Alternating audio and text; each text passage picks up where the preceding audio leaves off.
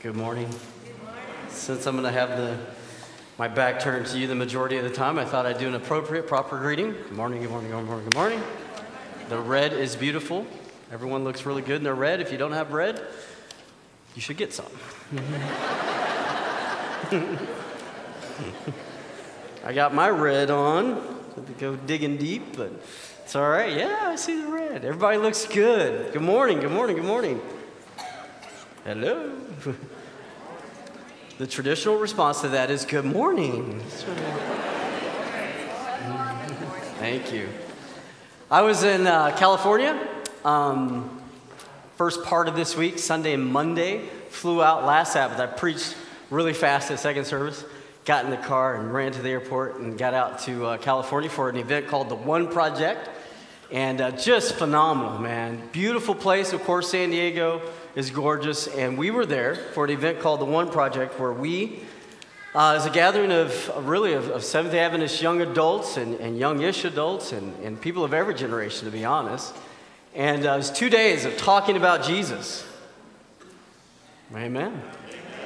Talking about how Jesus is central to everything that we are about. And and trying to expand on how Jesus um, pulls everything together for us as Seventh day Adventists. Right? Isn't that awesome? I mean, it was just phenomenal. And what better place to be than San Diego? Hello? Man, I didn't want to come home. I was like, honey, just pack it all up, come on out. And but it's good to be with you. it is good to be here. It's good to be in this place. It's good to share with you this morning. And uh, let's just pray one more time if we could, and uh, we'll get going. Father God, thank you for this time. Thank you for this gathering of your people. And I pray, Father, that your spirit might prevail in this place, that you would move in such a profound way that we can't help but walk away different. That you, Father, would be seen and felt and known in a very profound way. Thank you, God for Jesus. Thank you for the centrality of Jesus in everything that we do in this place. It is, at the end of the day, it's all about Jesus. We thank you for that, Father, and we pray your blessings on this place. In Jesus' name, amen. Amen. So typically I'm at, I'm at second service, and we've been doing a series there um, called Different. And the series is all about the holiness of God. I was actually a little hesitant to actually do a series on holiness in the context of that gathering in particular because we're, we tend to be a little bit younger audience. And talking about holiness is a little bit awkward, right? It means I got to talk about sin and judgment. It means I got to talk about cleansing and purification. I got to talk about all that stuff that's a little awkward for us sometimes. But it's been really cool. We've been talking about different because, because holiness, holiness is the Bible's way of describing that God isn't normal, right? God isn't just any old God. He's not just, you know, little g, your average run of the mill God. God is God. He is high and lifted up, and He is separate and holy and other. We have a little, we have a fire back there. We, we turn it on to, to, and that's a symbol of kind of, you know, we're trying to make a symbol of, of God's holiness because throughout Scripture, God would be present and He would be symbolized by holy. So we, we fire up this fire. It's been kind of cool, man. You should come see it. Bring marshmallows. No, I'm joking. Um, but it's been so much, it's been a, it's been a good time to connect uh, in that series. So uh, we're still in that series. So I'm preaching kind of from that mindset. And we're going to talk about how God is different. We're going to talk about God's holiness, but we're, we're kind of focusing on how God relates to us in that holiness. How God calls us into relationship with Himself. How God sets us apart for relationship with Him. And that's what we're talking about this morning. It's appropriate to talk about relationship with God on a day in which we focus on those those horizontal relationships. We're going to kind of emphasize the vertical this morning. All right, so hang with me. Our country's oldest candy company is the New England Confectionery Company. They've been around since 1901. They are best known for their sweethearts or conversation hearts candies. You can see them there on the screen. Every year, the company manufactures about 2 billion of these chalky, heart shaped little sweets with their sweet little messages of invitation stamped on them. All right, you seen those? I'm not a particular fan, I'm more of a chocolate guy, but hey, everybody likes their stuff, right? At times, the company has had to adapt their short and sweet messages to speak to, speak to a changing culture. So, to that end, they've had to stamp across those little hearts those little sweethearts, things like tweet me, right? Text me. And this year's, this year's eight new additions are up on the screen. This is, this is what you will get on, those, um, on the front of those little heart shaped candies. You can go out and buy those today. These were just released for this year. You see them up there Love to Dance, Girl Power, and then there's a mustache. I'm not really sure what that's about, right? BFF, te amo, and then pugs and kittens. Okay, right on. That's what you can get engraved on your little heart shaped sweets. Let me ask you this Is it too much for me to say that God has stamped on the heart of every human being the same message and invitation to be mine? To be mine. Am I taking too much liberty with Scripture to say that God, that the God of the universe left his fingerprint on our soul, that in the same way he longs to write his commandments on our, on our hearts, he first engraves a sweet note of invitation indicating his deep longing for us to belong exclusively to him? You see, the most popular candy heart made by the New England Confectionery Company is the one that says, Be mine. And God comes along and he, he's, he's planted what, deep within the soul of every human being that same message of invitation be mine. Be mine. I want to be with you. I want a holy relationship with you that's like no other relationship. It's not going to be normal. In fact, it's going to be set apart, it's going to be different, and more importantly, it's going to be exclusive. You are mine. And more than anything else, perhaps God, God wants us to be able to say, God, you are mine too. You are mine too. That's what holiness is. It's about, it's about being set apart. It's about being special. It's no, it's no longer this on again, off again thing with God. In fact, in, in second service, we have this thing. We, we don't want to fling with God, we want to flame with God.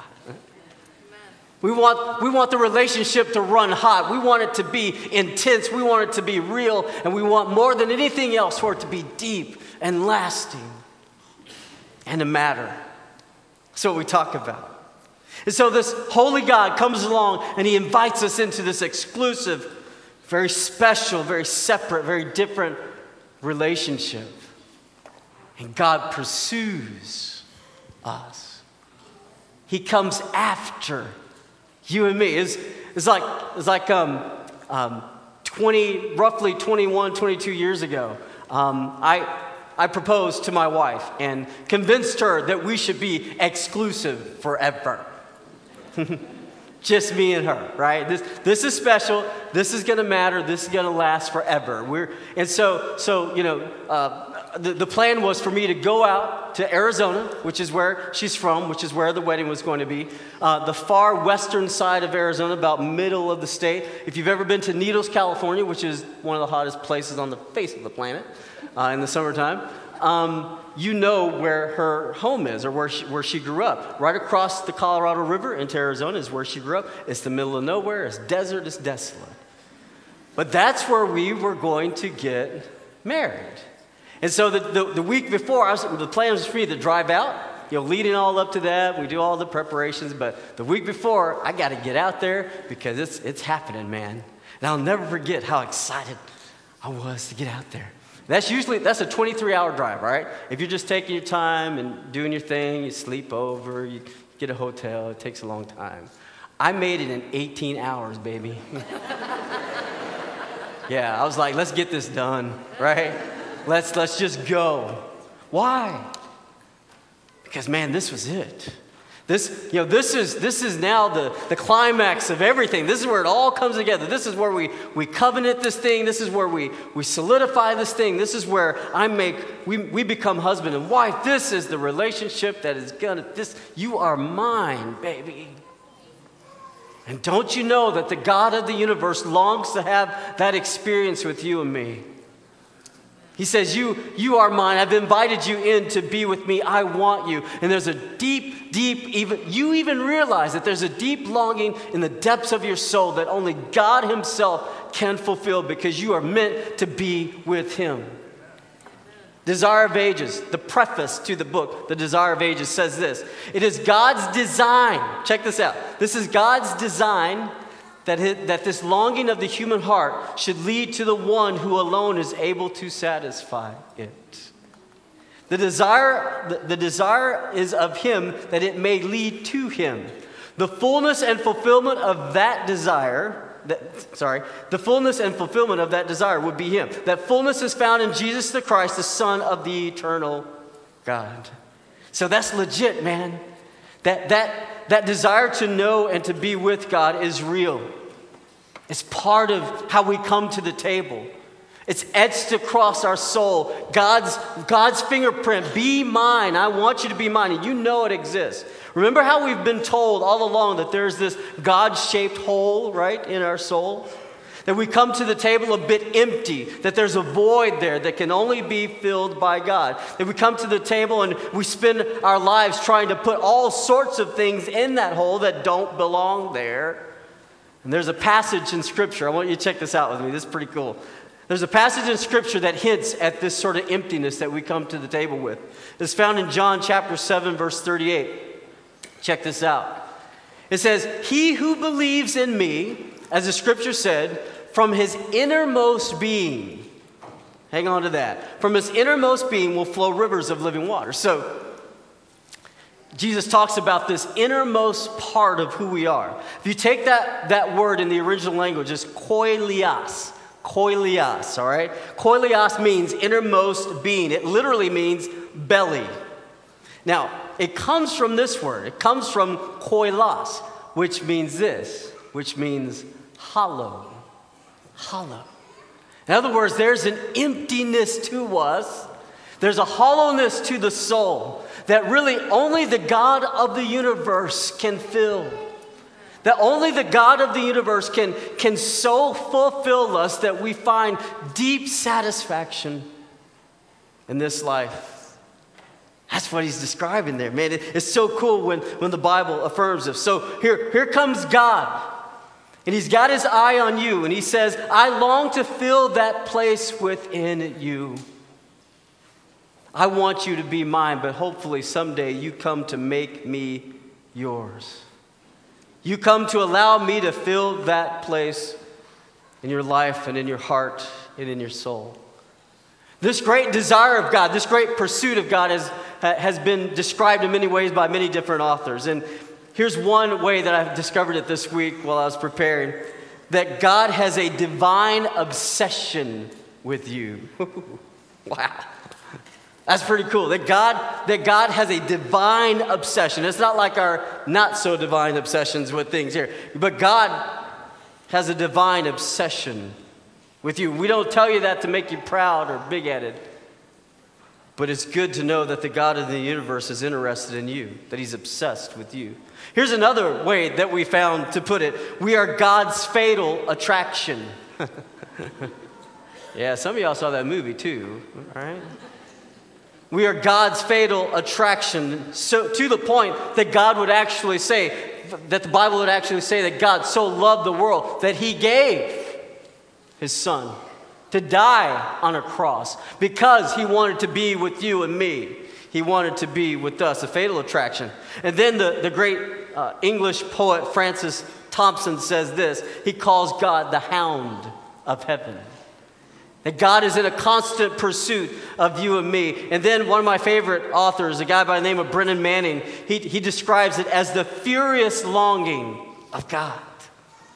This desire, this strong desire to be with you, to know you, to be in relationship with you, to become intimately acquainted with you. to have you answer the question Will you be mine? Now, here's the thing about God what God understands is what we only understand over time and trial and often chaos in our lives. Is that holiness comes through intimacy. Holiness comes through intimacy with Him. But the demands of intimacy is what keeps us from relenting to belong only to Him. You see, we struggle with intimacy because we have affections for all sorts of other things. The reason we can't be exclusive is because our eyes and our hearts wander to other stuff, man. So we struggle.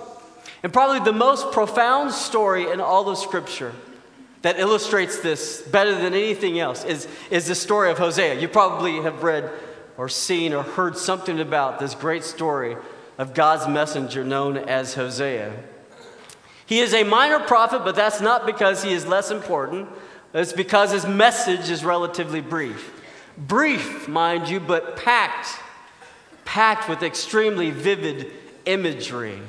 It is a dramatic metaphor that underscores, for, underscores for us the depth of God's desire for us to belong exclusively to Him.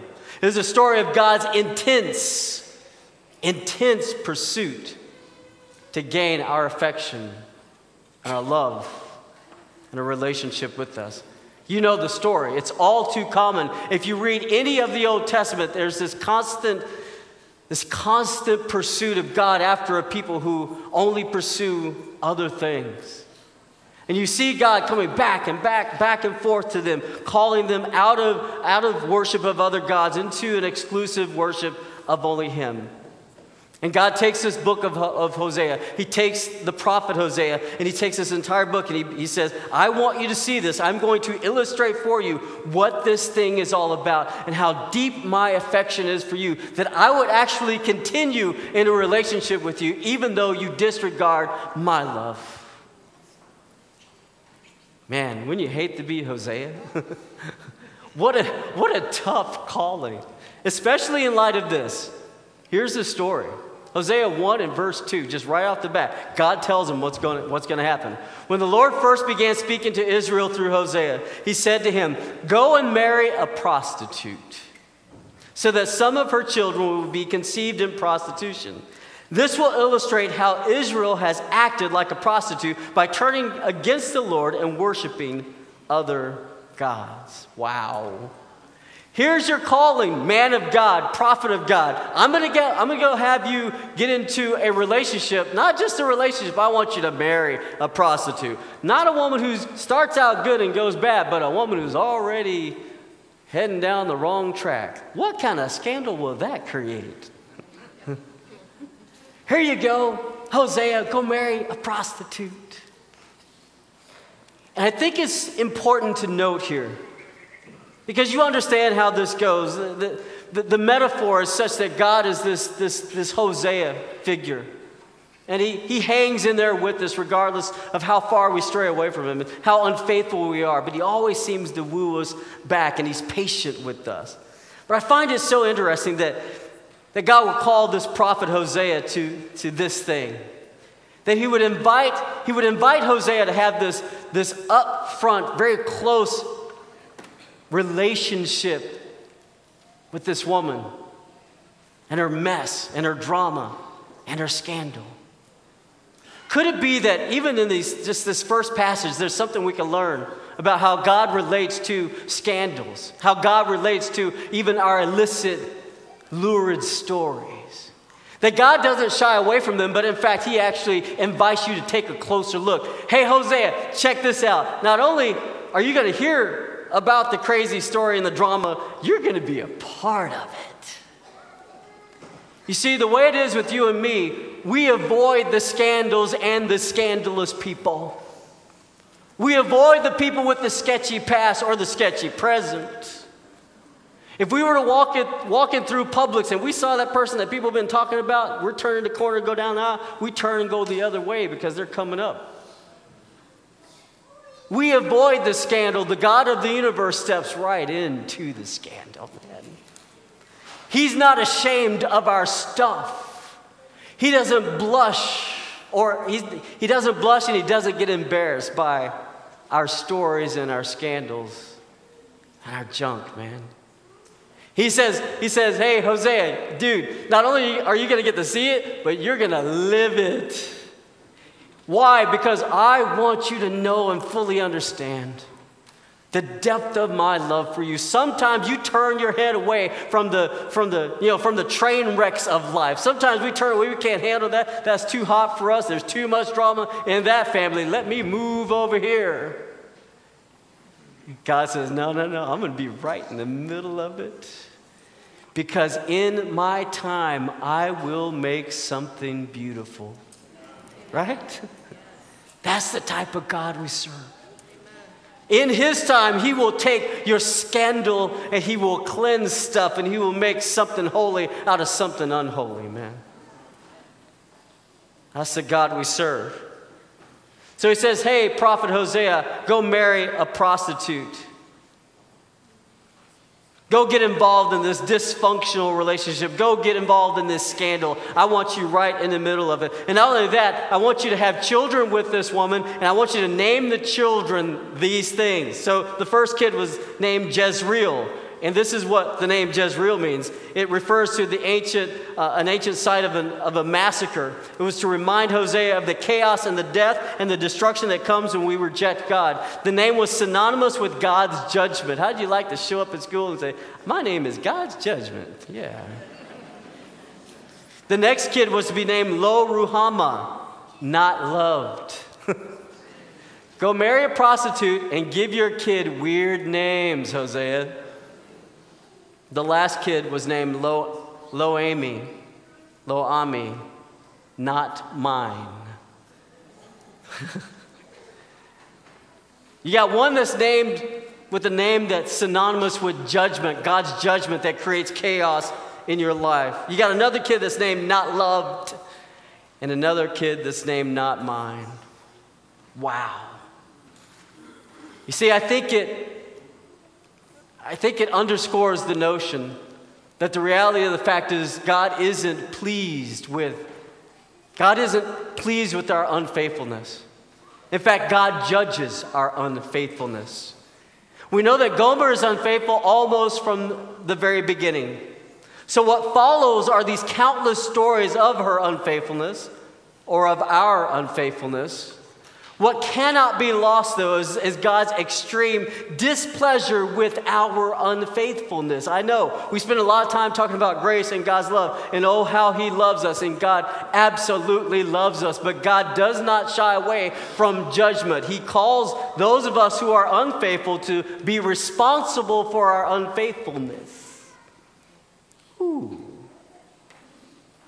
That's a tough one to swallow. That's a difficult for, one for us to hear. That we, though there's dysfunction in our lives, and though we try to look for other things to fulfill that void and that dysfunction in our lives, and it may be dysfunction that comes to us by our own decisions, or it could be dysfunction that comes to us by things that people have done to us. Regardless, God says you are responsible, and God does judge. Listen to Hosea 2:13. I will punish her I will punish her for all those times when she burned incense to her images of Baal, when she put on her earrings and jewels and went out to look for her lovers, but forgot all about me, says the Lord. I will hold you accountable. Whew. But here's the cool thing. Here's the beauty of how God works. You can contrast it with how we work.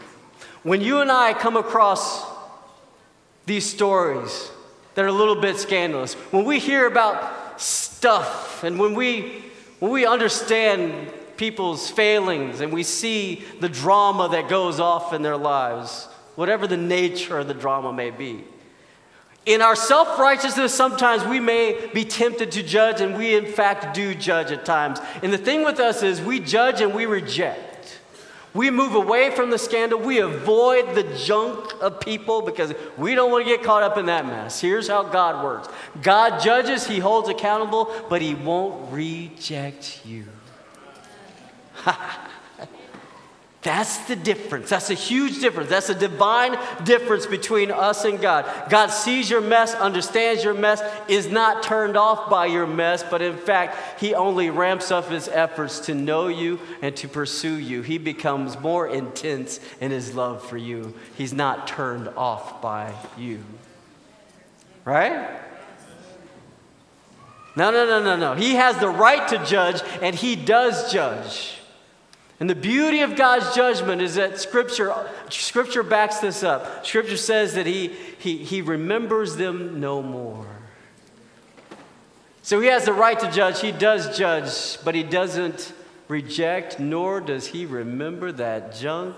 Unlike people here on this planet, they remember everything bad about you, right? God sees only the good. God knows your redemption story. God knows that, that you know, the once was lost, but He knows the found. He knew you when you were blind, but He really only remembers you when you can see.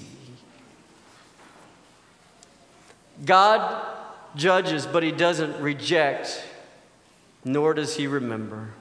And in fact, just a, the next chapter over, in chapter 3, verses 1 through 2, listen to how God operates. Then the Lord said to me, Go and love your wife again. Go and love this woman again. Even though she commits adultery with another lover, this will illustrate, illustrate that the Lord still loves Israel. Even though the people have turned to other gods and love to worship them, not only have they turned to other gods, they like it. So I bought her back for 15 pieces of silver and five bushels of barley and a measure of wine. You see, that for me would have been, it would have been time to leave that relationship. But God says, no, I won't leave. In fact, I will, I will do everything I, can. I will take all the resources that, that are at my disposal. I will take the silver, I will take the bushels, I will take the wine, I will use whatever is at my disposal, and I will come after you. I will buy you back. I will do whatever it takes to have you because I want you to be mine. Amen. All right? He is indeed this God who pursues. He longs to set us apart to make us his own to be exclusively His. Hosea 1 and verse 10 Yet the time will come when Israel's people will be like the sands of the seashore. Not only does He take you back after you've been unfaithful, He blesses you and multiplies you. Yet the time will come when Israel's people will be like the sands of the seashore, too many to count. Then at the place where they were told, You are not my people, it will be said, You are children of the living God. See, he gave the kids names. You're not mine and you're not loved. And God says, No, I'm going to turn this around and give you some new names. You are mine and you are loved. Hosea 2:23 At that time I will plant a crop of Israelites and raise them for myself. I will show love to those I called not loved. It all comes around, it all changes when God intensifies his pursuit of you. And to those I called not my people, I will say, Now you are my people. And they will reply, You are our God. Amen. Isn't that awesome? God never gives up. God may judge, but he never rejects. God constantly pursues you. The, Old, the New Testament underscores this in the book of Peter. First Peter says, God is long suffering towards us, not willing that any should perish, but that all should come to repentance. To enter into a holy, separate, different relationship with God, He will pursue you. He will pull out all the stops to do what He can to have you. And, and Hosea 11, later in the, the entire book, there's only about 14 chapters, but later, he still, after all, all the adultery, after all the unfaithfulness, look at this. God is relentless. He says, Oh, Hosea 11, 8, oh, how can I give you up, Israel? How can I let you go? How can I destroy you like Admah or demolish you like Zeboim? My heart is torn within me. And listen to this my compassion overflows. He loves you, He wants you, He invites you. Be mine. Know me. Be exclusively with me. Don't be, don't go anywhere else. Don't give your affection to anything or anyone else. Love me. I don't reject you because your story's a little bit shaky. I don't reject you because everybody else is talking about what's going on with you. In fact, I love you. I embrace you. I want you. If nobody else wants you, if everybody else turns away from you, guess what? The God of the universe says, You are mine. I won't turn you away. So I can remember, and there have been times throughout your life, I'm sure at some level you can relate. Um, and maybe it's more relevant for you even right now, but there are times in our lives when we go through periods where we are terrified of being rejected, even as adults, not just for when you're younger. I remember there's a time, especially in light of, of, of you know, the scandal of my own life and, and the exposure of your own sin, and you begin to think in your mind, there's no way anyone could ever accept me or love me. You begin to think that God is thinking about getting rid of you too. But you begin to think that, man, I hate rejection. In fact, we do a lot of things in this life, both as young people and as adults, to avoid rejection of any type. All right? We do all kinds of silly things. Well, that's a period of life that I was going through. And every now and then those thoughts will creep back in. But I'll never forget that through the darkest part of this sense of being rejected, I had this dream. I had this dream, and the, the most vivid part of the dream that I can remember is that there was a mob of people, big mob of people, huge, and they had sticks and they had they had like torches. I don't know where, why they had torches, but they had torches, right? They had sticks, they had weapons, and they were angry. They were mad, and they were coming after me. And talk about rejection. This was the height of rejection. And I was look, I was kind of afraid, and I was terrified, you know? But they couldn't, they, for whatever reason, they couldn't literally come at me. That something just sort of held them back. And I was over here, it was all alone. I was just, it was just me. And about that time, I wake up. That's what, that's what I remember of the dream. But what I've taken from that dream is this. Because as I was remembering that dream, I remember an enormous sense of peace that came over me. Because what I interpreted from that dream is that I have been rejected and these people are ready to destroy me. But in the midst of that message that I was interpreting, God spoke another message. He says, I don't reject you. In fact, I love you and I want you. It was so cool. And there, I could have, I was probably floating on air just a little bit because in those moments I realized the depth of God's love for me, little old me. I realized that I serve a God that though I have messed up royally, He will not reject me. And he'll go with me through the fire of his judgment. He will, he will be with me as I'm held accountable for what I've done, but he will not let me go. And he will not let you go. There's a God that is on your side and he is for you. He wants nothing more than to be in relationship with you.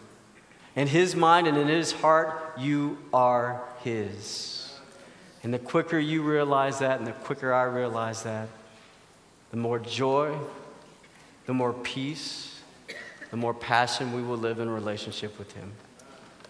Father God, thank you for the gift of this message of Hosea that where there has been unfaithfulness, God, you will make us faithful. And God, you won't quit.